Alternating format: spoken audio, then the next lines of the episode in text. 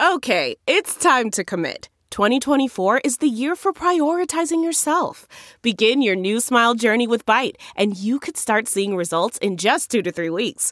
Just order your at home impression kit today for only $14.95 at Byte.com. Byte Clear aligners are doctor directed and delivered to your door. Treatment costs thousands less than braces. Plus, they offer financing options, accept eligible insurance, and you can pay with your HSA FSA. Get 80% off your impression kit when you use code WONDERY at Byte.com. That's B-Y-T-E dot com. Start your confidence journey today with Byte.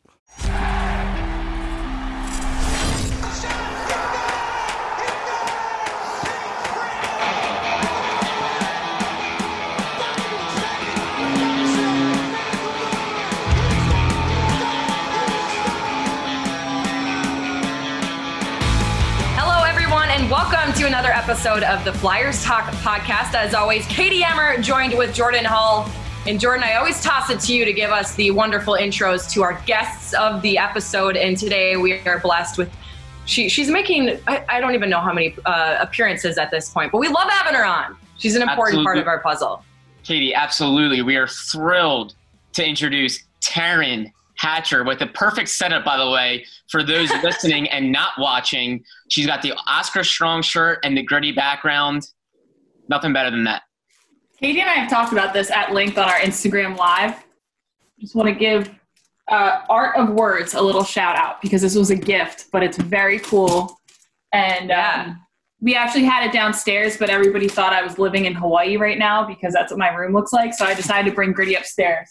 Taryn is fresh off of a interview with uh, the assistant coach of the Flyers. A lot of uh, a lot of things I know you catched up with him on, Taryn, and one of them was um, it's just over a year ago, that April twenty third, twenty ten game where he took a slap shot from Paul Martin right off the face, um, which really changed his career entirely. And he took a couple shots that season, but you talked about a variety of things with him today.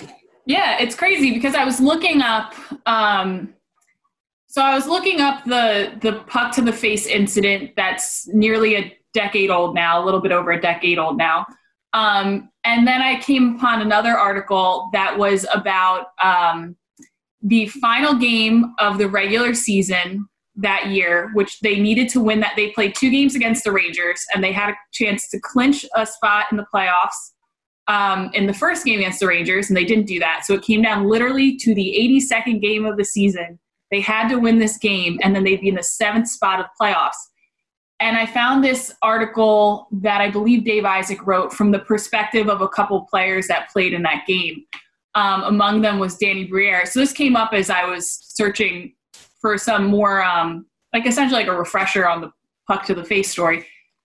Um, and it was so interesting because like two weeks before he took that puck to the face, Lappy in the second period or the first period of that game, I believe, um, Flyers were down one nothing. Got challenged to a fight by Aaron Voros, and the Flyers were kind of stalling out and needed a spark. And Lappy was just like, "You want to fight me in Philly when we're down one nothing and we need to get something going? Of course, I'll fight you." And it got the Flyers going and got them back into that game. And I just sat there and I'm thinking about it, and I'm like, it's so bizarre to think now, and growing up a Flyers fan, that that was Lappy's only season here because he was that guy. He was the guy who would take two pucks to the face in a season. He's a guy who would fight to get his team back into a game, left, right, and center. I mean, if you look up Lappy's fights from that year, you can find videos of uh, like they just seem never ending. And he said, "Yeah, I was just that guy. That was just." I always knew that was the type of player I was, and didn't matter how old I was. He was 36 years old at that point. Didn't matter how old I got. That was who people needed me to be on a team, and that's who I was. Um, and it's just so bizarre because Lappy is a coach now, he's such a nice guy. He's so easygoing, he's so laid back. Um, but yeah, he really was. He was just this veteran presence who would put his body on the line, whether it was a puck or a fight or whatever. And the Flyers went on to win that game, and you know it got them into the playoffs. Um, and then two weeks later, I think to the day after that, he took that puck to the head, and he, you know, he said it caused a lot of issues for him long term. But the one to his mouth, which was a different hit, like 90 to 100 stitches. He said, I think this one was like 60 or 70, but caused like some brain bleeding, everything else. and he just kind of kept it moving. He he kept trying to pursue a career, and um, that's just that's Ian Laperriere. He's and he's just the nicest guy, and I think the respect that he garnered as a player made it very easy for him to become a guy who very quickly became a coach because he talked about he played with Claude Giroux. Like he was on that team with Claude Giroux in 09, 2010. And sometimes when players play with a coach and then they have them as a coach, it's not such an easy transition. But I think because of the style of player and the type of person he was, um, it was a pretty seamless uh, transition for Lappy. But yeah, it's just crazy to think about that year. I mean, every single minute, every single game, they knew this could be the game that eliminates them from playoff contention at all. And then they go to the Stanley Cup final and they have that insane series against the Bruins that year. Like he said, it was just an unbelievable team to be a part of. So yeah, that whole interview, we talked to him for like 40 minutes because you could talk to Lappy all day about everything. But um, that will be up at some point, and please go watch it because it's it's so much great stuff. And it's that was my sophomore year of high school, junior year of high school so like for me it's just it's such crazy fun memories and then to sit there and talk to lappy now like it's bizarre. It's just crazy. So if you're like me and it brings back that childhood nostalgia it's just such a fun interview to watch um, someone talk about it from a, a bit of a different perspective. But yeah crazy to think he was only on this team for one season and that was the season. Like talk, talk about like seizing opportunity. Like in the NHL, you just never know what one season or one moment could do for your entire career. And like you said, Taryn, Ian Laperriere is a guy that's at the end of his playing career. It's his first season in Philly. He's yeah. not a guy that's going to, you know, score 30 goals and wow you or anything, but he simply goes out there, plays a role, knows exactly what the team expects him to do, and now he parlays it into a career in coaching. He's been in Philly ever since. Um, and te- and you know players love him, and that's why I think we heard so much from different people that you know when the penalty kill was struggling before this regime, uh, this new regime, when the penalty kill was struggling, everyone you know pinned it on Ian Laperriere and how is this guy a coach, all that fun, you know, all that stuff. But uh, the behind the scenes, you hear from a lot of people. I heard from a lot of people that he was a, an incredibly important buffer between player and head coach and players really enjoyed him. Uh, they really like him. They can relate to him. Uh, they felt like they could voice concerns and frustrations to Ian Laperriere, and then he would take it to Dave Hakstol and people above him. Uh, and that value isn't really tangible. You don't really see that, you know, in penalty kill numbers or wins and losses as much. That's a vastly important thing for for coaching staffs and stuff. So I can't wait to hear the interview people go listen to it at NBCSportsPhiladelphia.com. I'm amazed by his story and what he did in one season, uh, just to do the dirty, you know, the dirty work, the little things, and and he parlayed it into a into a coaching career. It's just good for him. That's really cool. The dirty work, yeah. Talk about yeah. two pucks off the face. That's really, right? uh, it's really doing your deed. I can only yeah. think too, guys. Like going back to one of my other than Marchand flubbing on the puck, like Niskanen after that Detroit Red Wings game, just saying, "Oh, it's really not as bad as it looks," and having his whole face ripped open from a shot. I mean, in that in that moment, I was like, "He's proving he's Philly tough."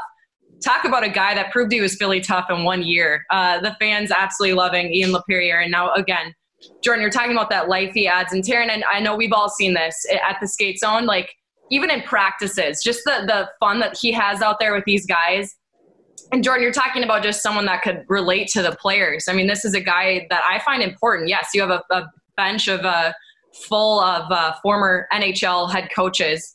I can't even, I'm like trying to count everything and can't even say it right. Because, yeah, there are three former NHL head coaches. You have that balance, but then you add Ian Laperriere, who's obviously been there before um, this new head coaching staff, and he just adds that consistency. Um, and and Taryn, I, I, know talking with you, just you're filling me in so much, and Jordan, you too this season, and, and going to skate zone for my first time. But Taryn, I'll never forget you just really uh, giving me that that inside with uh, with Lappy uh, going by his nickname, and how how much do you love just seeing him uh, behind the scenes and from what you see, how much spark and how much fun does he add to this team and make those guys feel comfortable from a head coaching staff? DraftKings has partnered with United Way to help those affected by COVID 19. To join the rally, take a picture of you in a rally cap, post it on social media, tagging three friends using the hashtag DKRally. DraftKings will donate $1 to United Way until they reach $1 million. Visit DraftKings.com slash DKRally for details. The best analogy I can make is Lappy is to the coaching staff and the connection between the coaching staff and the team um, what Kevin Hayes is to the dressing room.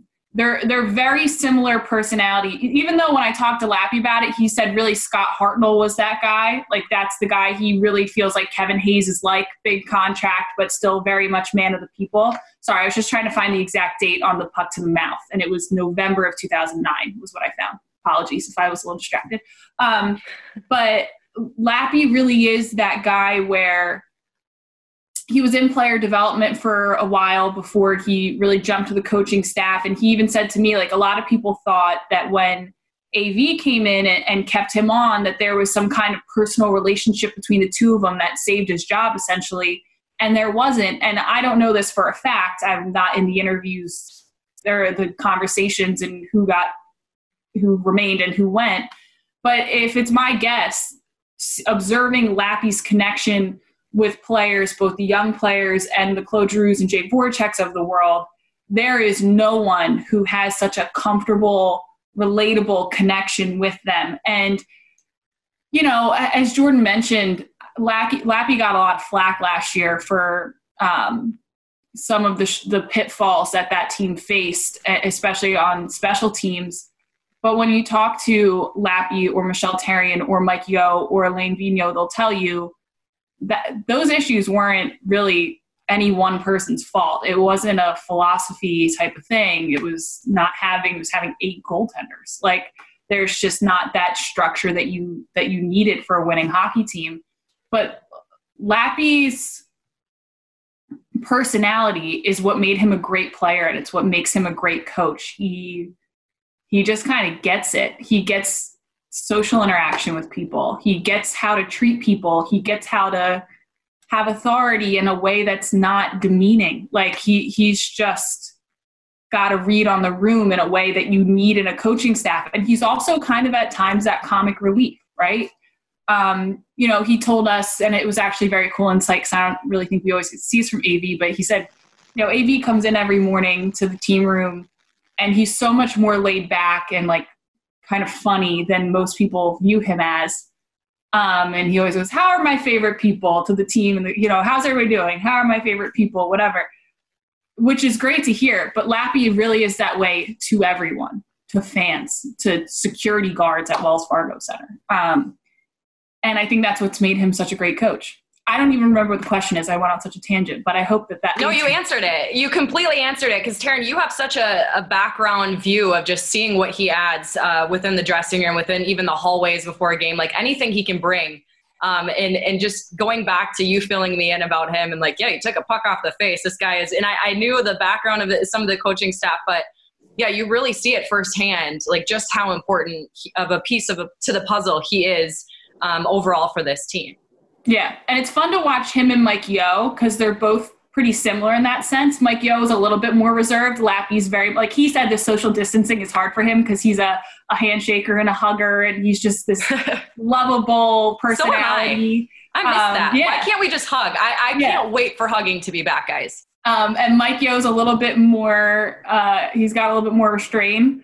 Um, but they're very it, it makes you feel like you're they feel so much like active hockey players and not like coaches when you talk to them. They just they joke around with you. Even us media people like sometimes there's that that very clear divide between we are the coaching staff and we don't really mess with the media type of thing um, which is healthy. But you know they'll come out to dinner and and sit down and chat with us for a little bit when the broadcasters go out to dinner together and tell old war stories from when they were in the league and um, yeah, they're just great guys to have on the staff. Truthfully, I I think that that brought the room together for the Flyers as well. Having guys like that who are not so far off from you in the from them from players in the league currently and how they were raised and how they were brought up within the league.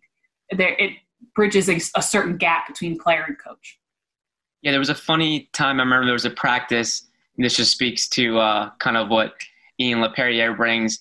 But uh, like Taryn was saying, the behind the scenes stuff. I remember we were at a practice and Alain Vigneault had just come into the locker room to um, address reporters, and uh, Laperriere was coming off the ice, and he was coming off a little bit later, and I think Alain Vigneault had he had come out for his interview a little bit later, so maybe Laperriere thought kind of everything was all said and done in the locker room, and uh, Laperriere by accident just slipped a massive f bomb in the hallway. And as he's walking, he looks through the doors and he sees like a crowd of media around Alain Vigneault. And in his French Canadian voice was like, "Oh, sorry." And yeah. AV like laughed and was like, "There you go. That that's the French Canadian. You gotta love it." Um, yeah. And we were just cracking up. But that's very much Ian Laperriere, just fun-loving guy that, yeah. again, yeah, brings the locker room together. Um, but Taryn, I'm also anxious if you can tease tease the interview a little bit for us. Um, what did Laperriere dis- discuss um, outside of kind of his playing days in 2010. Did he have anything else on just the current state of the NHL and the Flyers? Yeah, he, um, you know, he he certainly talked about. I feel like what we're running into with a lot of guys that are either coaching or on this current team that it's so frustrating because the level that the team was playing at when everything went on pause was exactly where they wanted to be. Like they kind of i don't know that it was necessarily set up that they would peak at a certain time but if it was they were peaking at the perfect time um, and what Alain Vigneault had been preaching and what the guys had been buying into really all seemed to really come together. And, um, you know, everybody bought in from day one, but I think everyone really grew into their role in end of January through February before everything shut down. Um, so he had talked a little bit about that frustration. He said guys were reaching out to him about uh, getting some cycling workouts in because what they can do is so limited right now. Um, he also gave us a lot of insight into who Alain Vigneault is, which is something that I really enjoyed because I know like AV is very um, as suave as he is, he's very intense. And so he definitely is one of those people who has a certain guard up when it comes to media. So even we don't get to know him as a person that well outside of the pontoon boat and golfing and martinis. like he doesn't really want to sit and chat. He he wants to go watch film. He he loves hockey as his life. He loves hockey. But it's so nice when you have uh, a guy like Lappy on who gives you that insight and paints a different picture of a Landino. That was really cool. Um, and then we went through team awards with Lappy, which I really loved because I feel like this year, especially, there were quite a few team awards that you could argue one way or the other, whether it be the Barry Ashbee or the Pelle Lindbergh or, you know, they're the heart of the team. There were quite a few guys because so many players took a huge step this year. And it's fun to see it from his perspective because a lot of times, like Lappy's the guy who works out with the scratches. So Lappy's the guy who would have worked out with an Oskar Lindblom last year when he was being scratched, who this year got to see him become almost like what a Coots is on the wing. A, a, guy who makes other players around him better and whose hockey IQ is on display every game that he played. Um, so that was fun because I think of all the coaches, Lappy having had the most time with them um, and being a guy who's so invested in development had a really cool insight into who he thought, you know, who he thought was the heart of the team was pretty interesting. Um, best defenseman I found in, interesting because I know I went back and forth between Provorov and Niskanen in my head. Um, he even made a case for Sanheim. So oh. there's some stuff there. There's some interesting stuff. I mean, he talked to us for 40 minutes. So it's awesome. Who knows what's going to get pulled? But um, yeah, yeah, there's a lot of great stuff.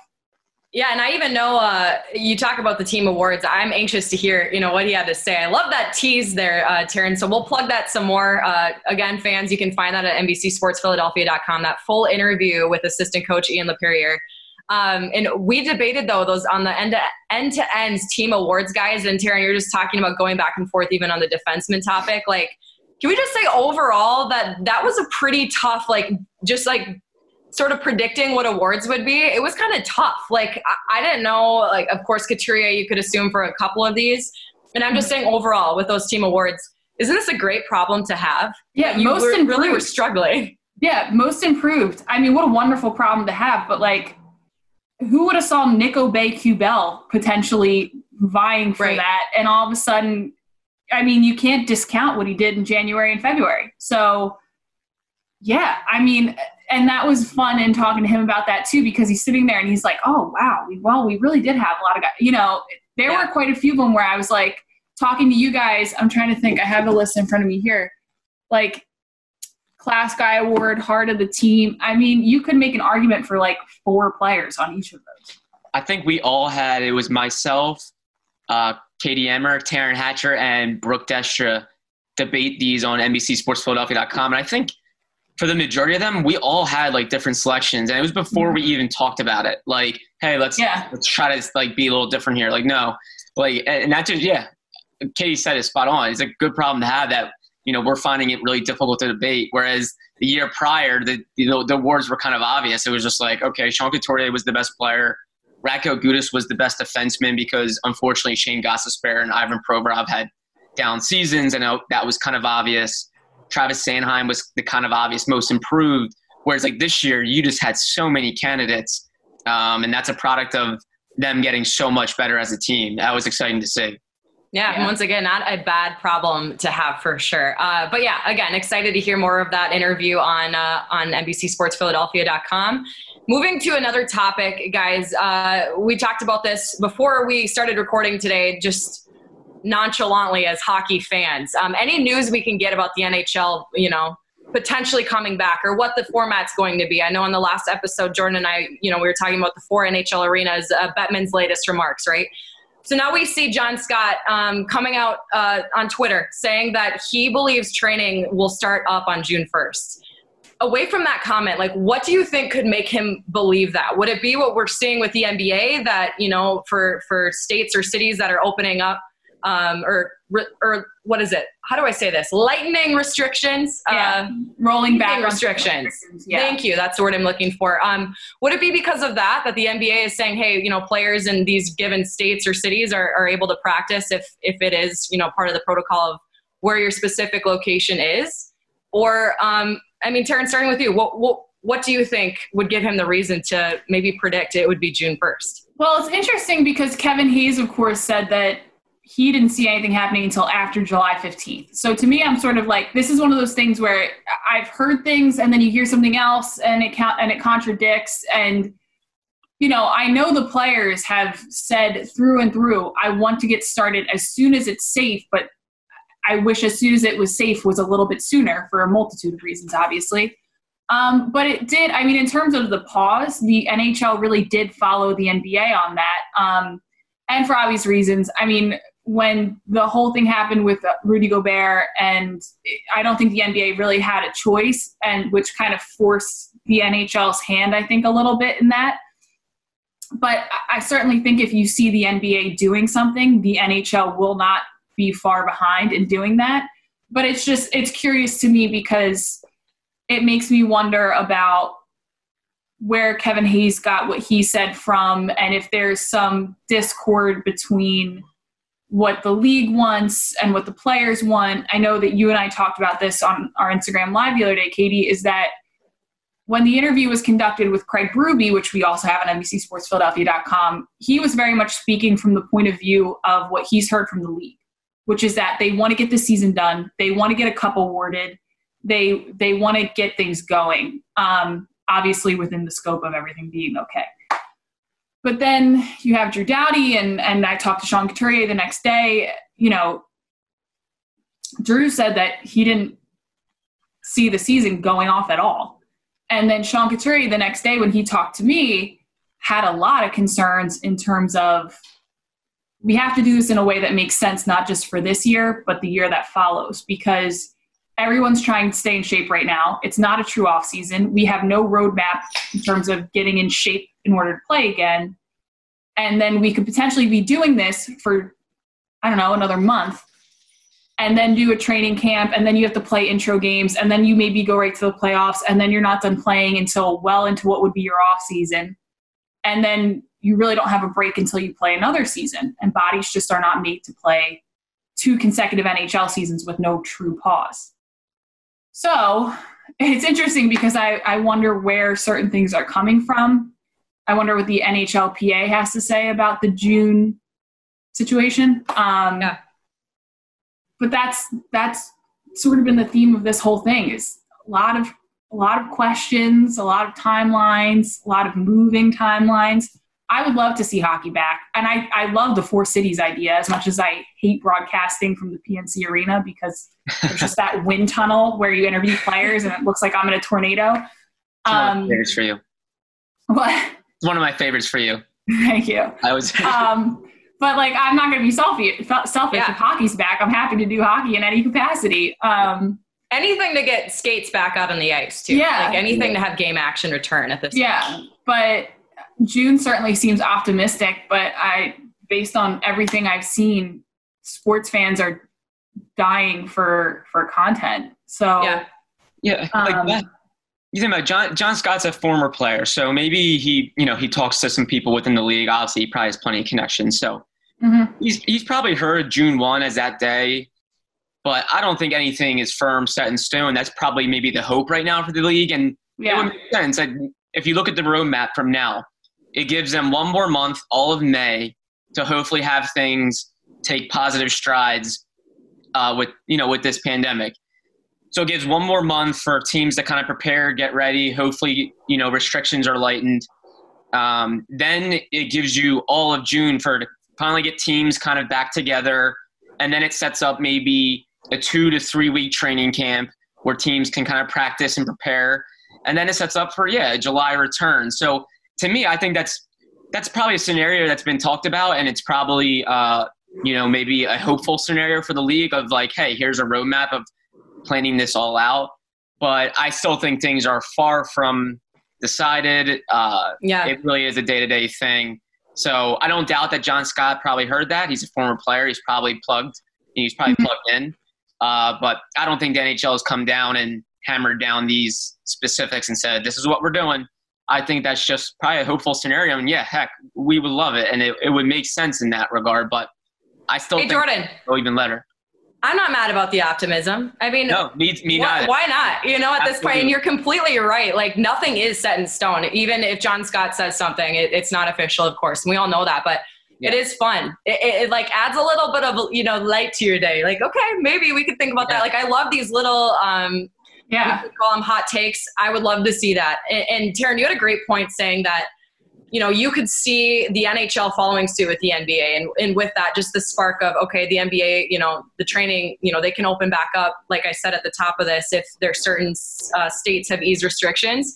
It is interesting, though, because the last time we heard Gary Bettman talk, he said that there he's in constant contact with Adam Silver, but he doesn't plan for the NHL to follow any of uh, what the NBA does. And with that, I think the starting dates you could maybe assume are, you know, the NBA, if they're going to start back up, you could see the NHL follow with that. I think maybe, um, and even Jordan too, I think we were talking, he may mean more so with the playoff format that they won't follow exact suit.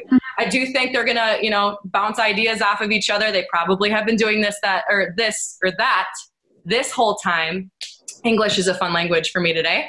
Um, but yeah, it, it is interesting because I was in that same boat. I'm like, you're going to see them, you know, do the not the exact same thing, but I could not see the NBA starting and the NHL not doing it, or likewise. I mean, but if the it is NBA another. says go, I think it, it the obviously the the way in which they return will have to be so different because so many players have not even been on ice. So the NBA Yeah. could reasonably return to games fairly quickly because a lot of these guys have been able to find some sort of hoop somewhere or get one put up in their backyard.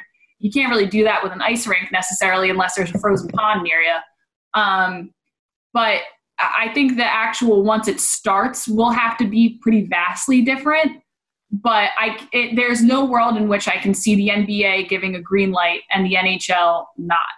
Um, at least not sometime soon after. Um, just because, I mean, that's what we saw with the pause. I, I, it's It's you know, completely true with Yeah, like the different Yeah. training. too. Yeah. Yeah, It's- the different training is just completely opposite from the NBA. But yeah, I, I agree too. You're just not going to see it. Yeah. Yeah, in basketball, like you can really, it's tough to simulate game shape really probably in any sport. But basketball, yeah. you can probably do it a little bit better, like you said, because these guys can at least do all the physical fitness in terms of like on their feet type of stuff to like maintain it's that a long load management term. That's yeah. all it is. It's a long load management. exactly. Whereas like hockey, yeah, like you guys, hey. you have to skate to, to have game shape. It's just not, it's just not possible. You guys. Your NBC Sports Philadelphia podcasts are now on the My Teams app. Listen to Eagle Eye, Sixers Talk, Phillies Talk, and Flyers Talk now. And yeah, you guys, speaking of basketball, I would assume all a lot of our listeners and all sports fans have been keeping up with the Last Dance documentary, the Michael Jordan documentary. So interesting, so fun to catch up on. On that note, let's have a little fun. I want to hear who you guys would love to see have a documentary in Flyers history. Um, I mean, I first and foremost, I would go Chris Therien. He's going to be one of them, but another one would be Bill Clement.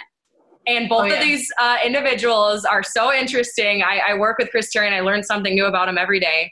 Um, even when he was on Jordan, he was explaining that Bundy nickname. It's there's so many cool stories. But Bill Clement, I mean, talk about probably a good 15 part documentary. There is so many interesting parts about him. I would love to see a documentary on either of those. Um, and and I, you know, Taryn, I'll hand it off to you. I want to hear who you have. Well, Bill, you could do a part just on his his off deep woods deet uh, bug spray commercials back in the day. I love if you just Google Bill Clement off commercial. That's great. We'll I would go Dave hockey, acting, broadcasting. Yeah, he's got it all. He's got yeah. it all. I would go Dave Schultz. I would go old school Broad Street Bullies flyer, the enforcer, the hammer, most penalty minutes in a season. I think he had 472 penalty minutes in a season season one year, something crazy like that. Um, I would definitely go Dave Schultz. I love watching. There's an old Flyers documentary that I I found a while ago on YouTube, and it was all just look at the Broad Street Bullies. But um, Dave just there's something about Dave as a kid who grew up outside of Philly and grew up with that kind of like you got to be like gritty and tough and blue collar to really be like a Philly sports fan, whatever. There was something about him that resonated so much in what the meaning of being a Philly sports fan has become. And I know it comes from that whole team, but when you're on the Broad Street Bullies and your nickname is the Hammer, you are essentially the bully. Um, so I probably go Dave, especially because now he has a pretty interesting perspective on his role as an enforcer too. Yeah. He, he's sort of like not. He sort of has said that he he regrets a little bit being such a hard nosed player at times, from what I've read.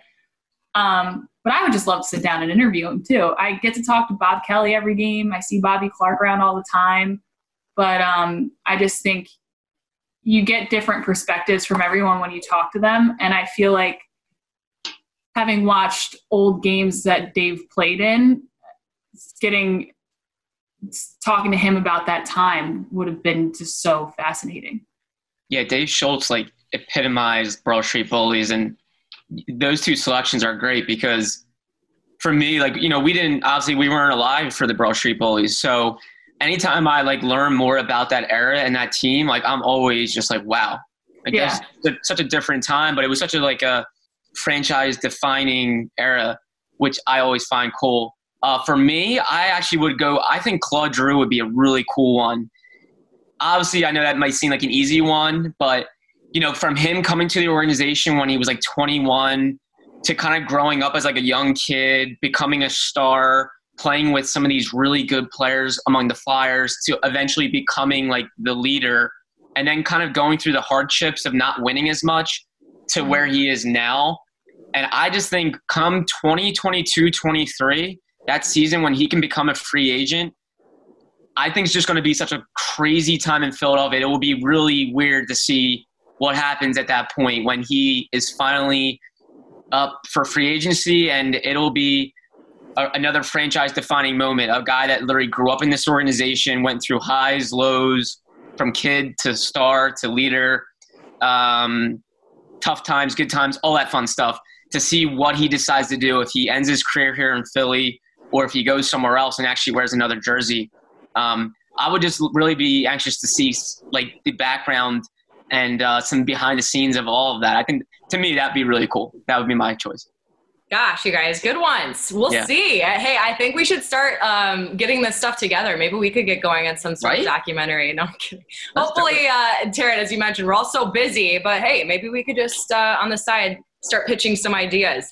I want to continue to have fun though, and and you know, you're talking about uh, Taryn earlier, Ian Laperriere talking about just like how big of a hugger he is.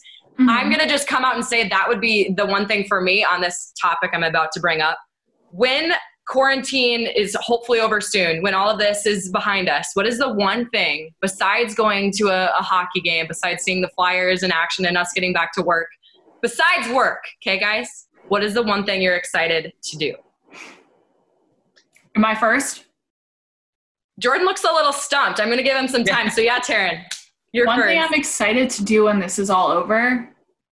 I mean, I would say go to a Phillies game. I love going outside, Ooh. That's really good. tailgating outside, going to a Phillies game with my friends, drinking a few brews, watching a little ball.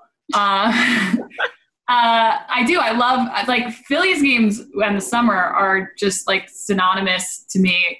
It's all my friends live in Philly. Most of my friends live in Philly, so that's like a kind of brings everybody from all the neighborhoods to South Philly, and um, and you get a lot of time to hang out because baseball games are long as hell. Um, and then other than that, well, I don't I don't really see this whole thing being over by like Memorial Day weekend, but like a good Memorial Day weekend where you see everybody that you haven't seen at the beach in like a year. And that's really it.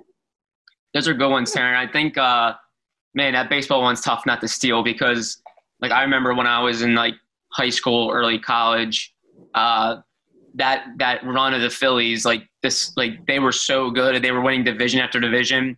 Obviously, they won the World Series. Like Citizens Bank Park was like the place to be in the summer. It was just so fun, just to go.